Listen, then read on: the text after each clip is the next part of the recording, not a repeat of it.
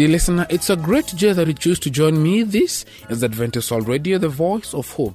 Please keep tuned to this station until the end. I'm your presenter, Samo Mangi. This is your favorite New Life program with interesting segments just for you. Part one will be having the Family Life segment by Lydia Acheng. Today, she will talk about what makes a marriage Christian. Thereafter, we'll be having a Bible segment by Pastor Paul Wahonya. Today's topic is about the sin of unbelief.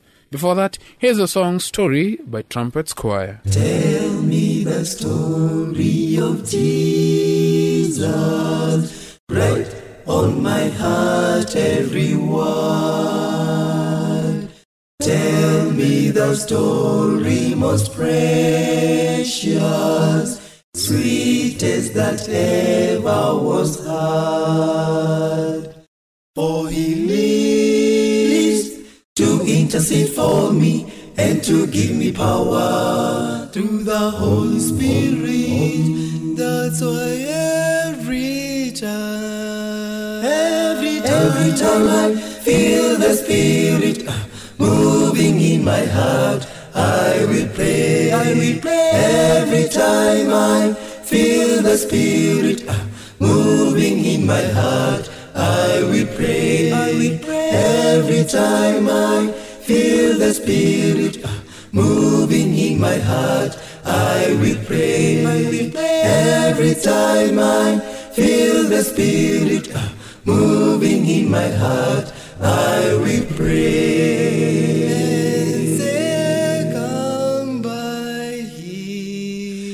By him, my Lord, come by him, my Lord, come by him, my Lord, come by him, oh come by him, my Lord, come by him, oh Lord, come by him, come by him, my Lord, come by him, come by him, my Lord, come by him, come by him, my Lord, come by him, my Lord, oh Lord, come by him, my Lord, him, my Lord, come by him, my Lord, come by him, my Lord, come by him, my Lord, come by him, my Lord, come by him, my Lord, oh Lord, come by him. Come by He come,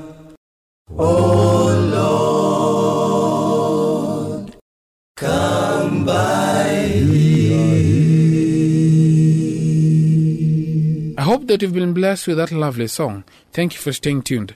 Let us now prepare to listen to Lydia Acheng. Welcome, sister.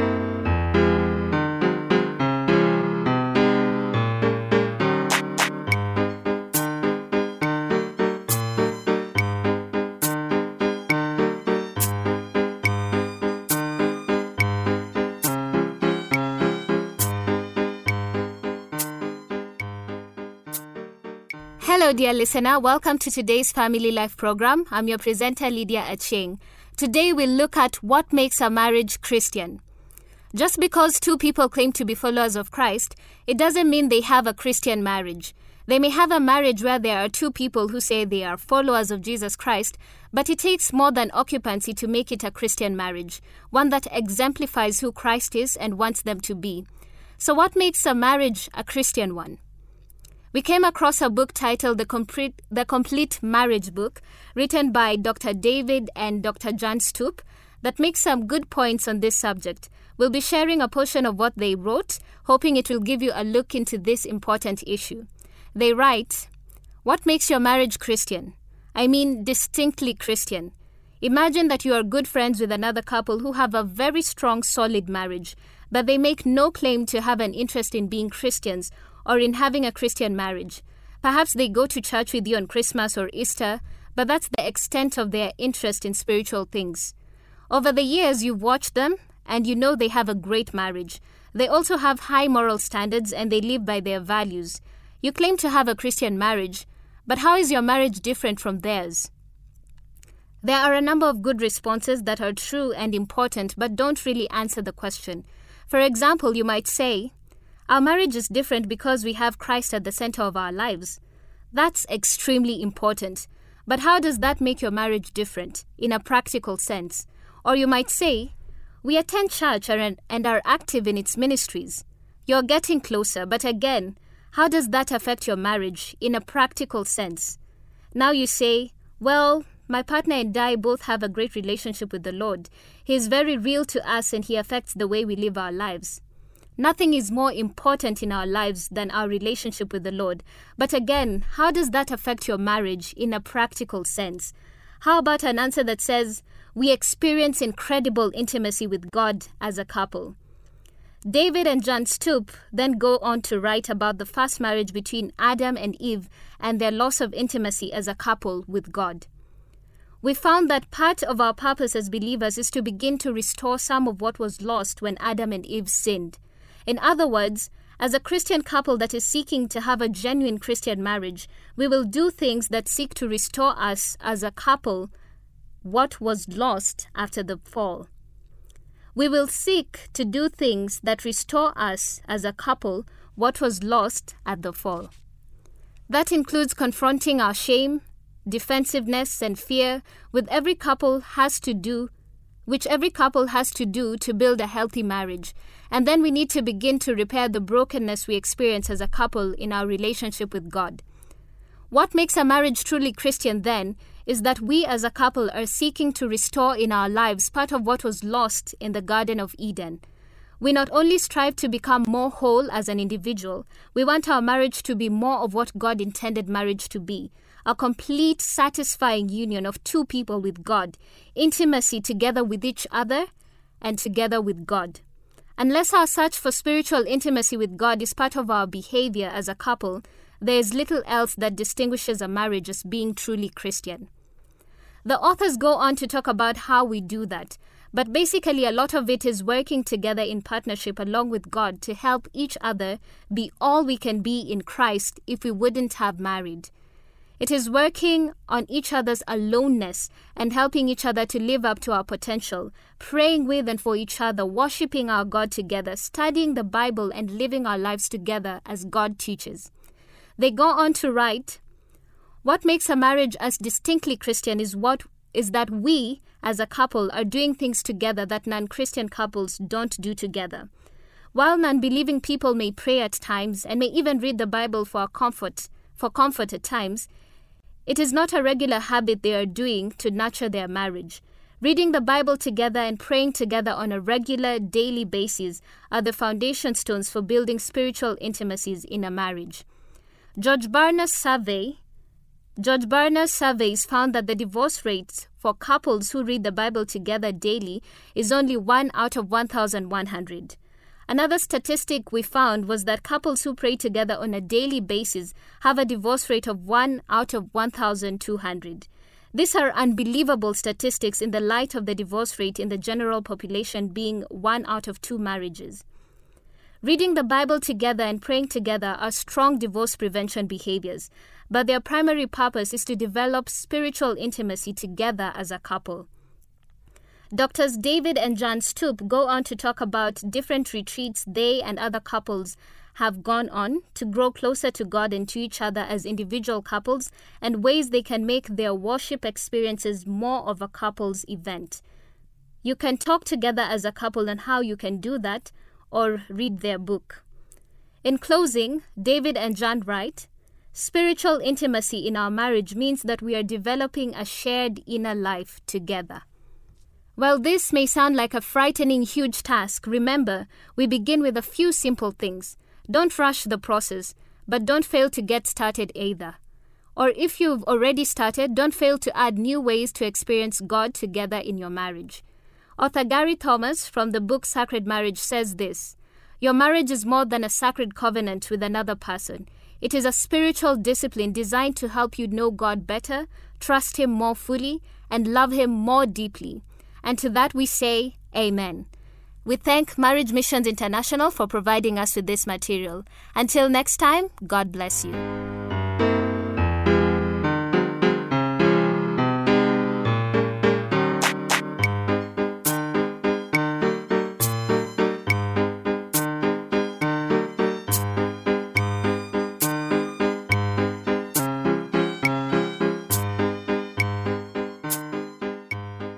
I hope that you've enjoyed the Family Life segment. This is a new life program coming to you from Adventist World Radio, the voice of hope.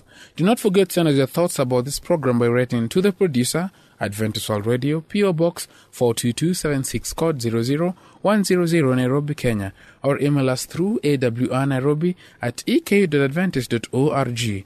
Let us now hear from Masalio Singers with the song Beautiful.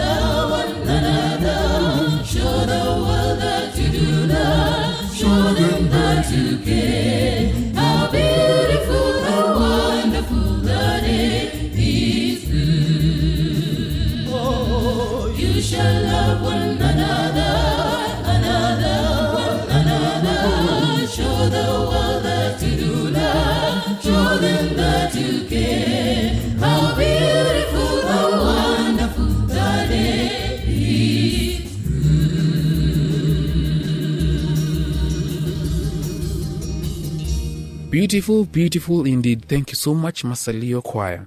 Thank you once again for staying tuned to our station. It is now time for the Bible segment. Join me as I welcome Pastor Wahonya.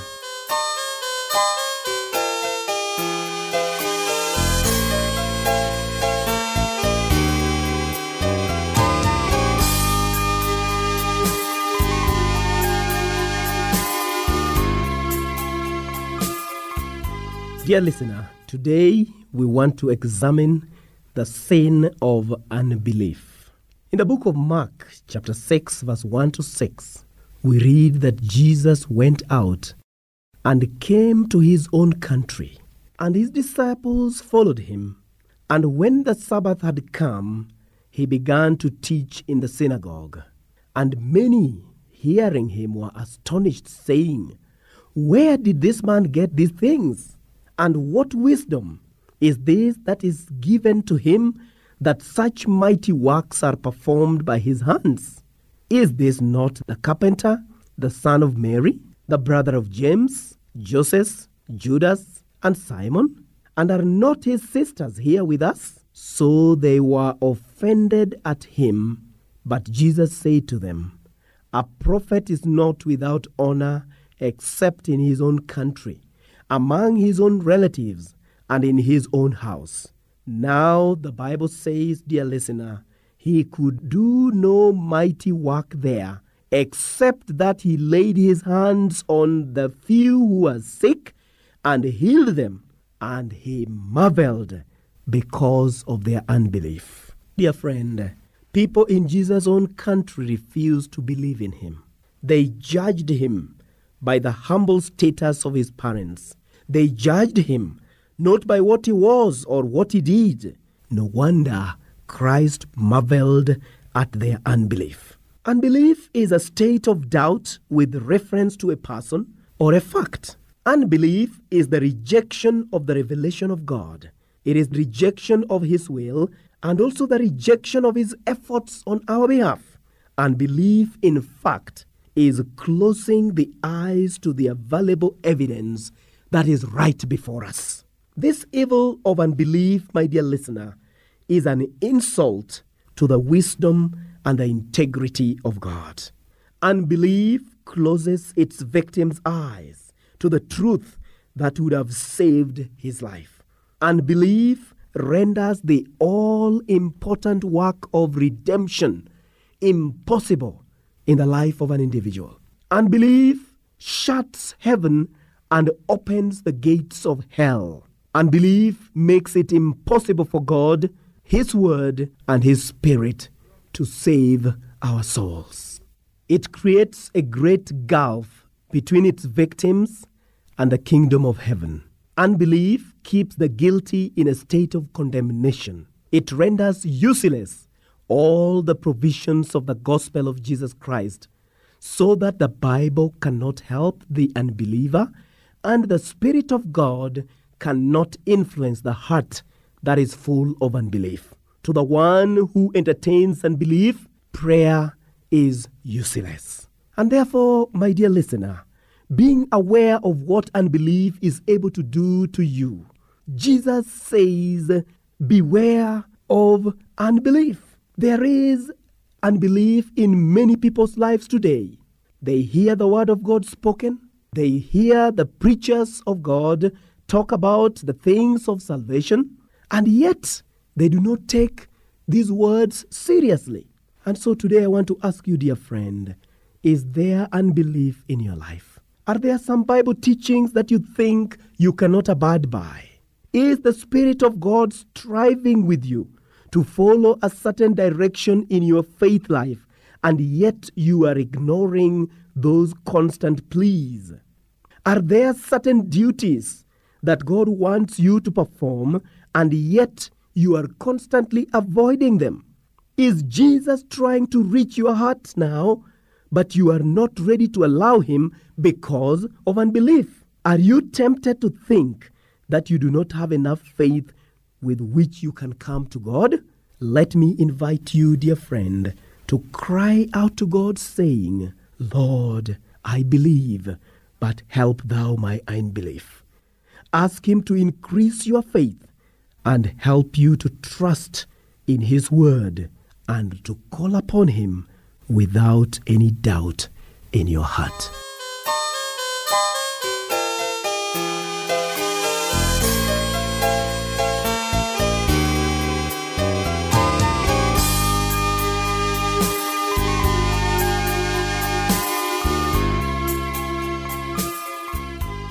We are grateful for the time you've accorded us today. Let us meet right here at Adventist World Radio, the voice of hope. Don't forget to send us your views, comments, or questions about the program by writing to the producer, Adventist World Radio, PO Box 42276, code 00100 Nairobi, Kenya, or email us through awnairobi at eku.adventist.org. Until then, I've been your friend, host, and presenter, Samuel Mangi. Stay safe, stay blessed. Tell me the story of Jesus. Write on my heart every word. Tell me the story most precious, sweetest that ever was heard.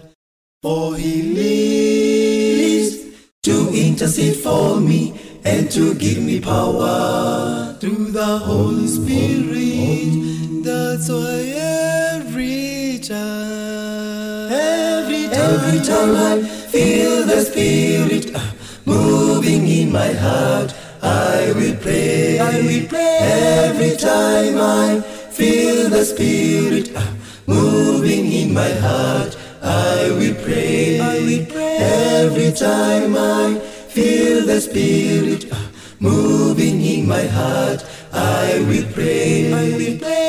Every time I feel the Spirit uh, moving in my heart, I will pray. Say, come by here. Come by him, my Lord, come by him, my Lord, come by him, my Lord, come by him, come by him, my Lord, come by him, oh Lord, come by him, come by him, my Lord, come by him, come by him, my Lord, come by him, come by him, my Lord, come by him, oh Lord, come by him, come by him, my Lord, come by him, come by him, my Lord, come by him, my Lord, come by him, oh Lord, come by him. Come by He come, oh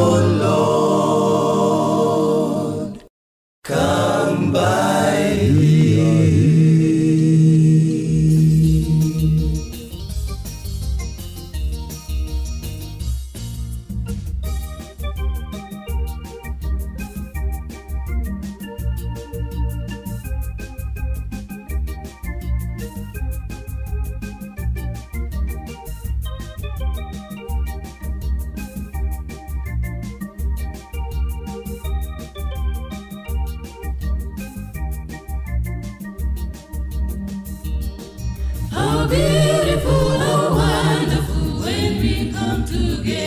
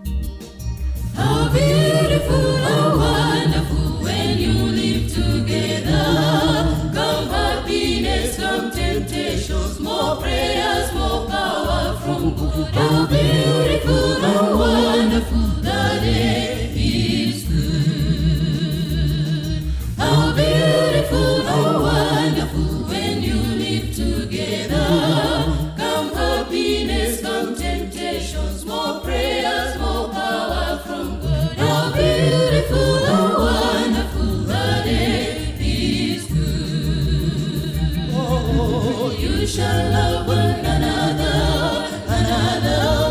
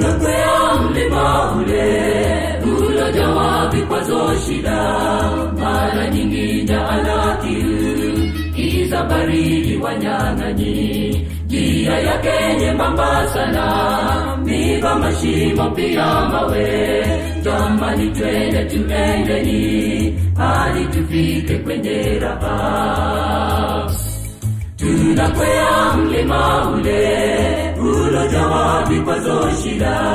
Mara nyingi njaa kiu kiza baridi wanyang'anyi njia yake nyembamba sana miba mashimo pia mawe. Jamani twende tuendeni hadi tufike kwenye raha ingawa mtu anakwenda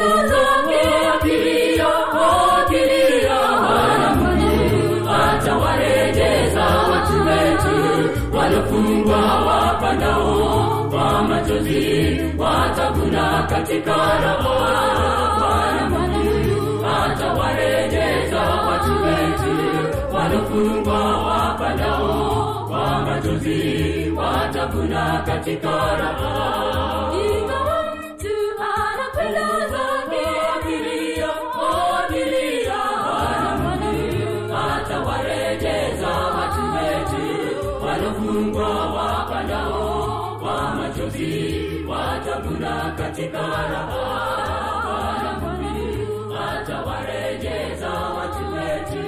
walofungwa wapandao kwa machozi watavuna katika raha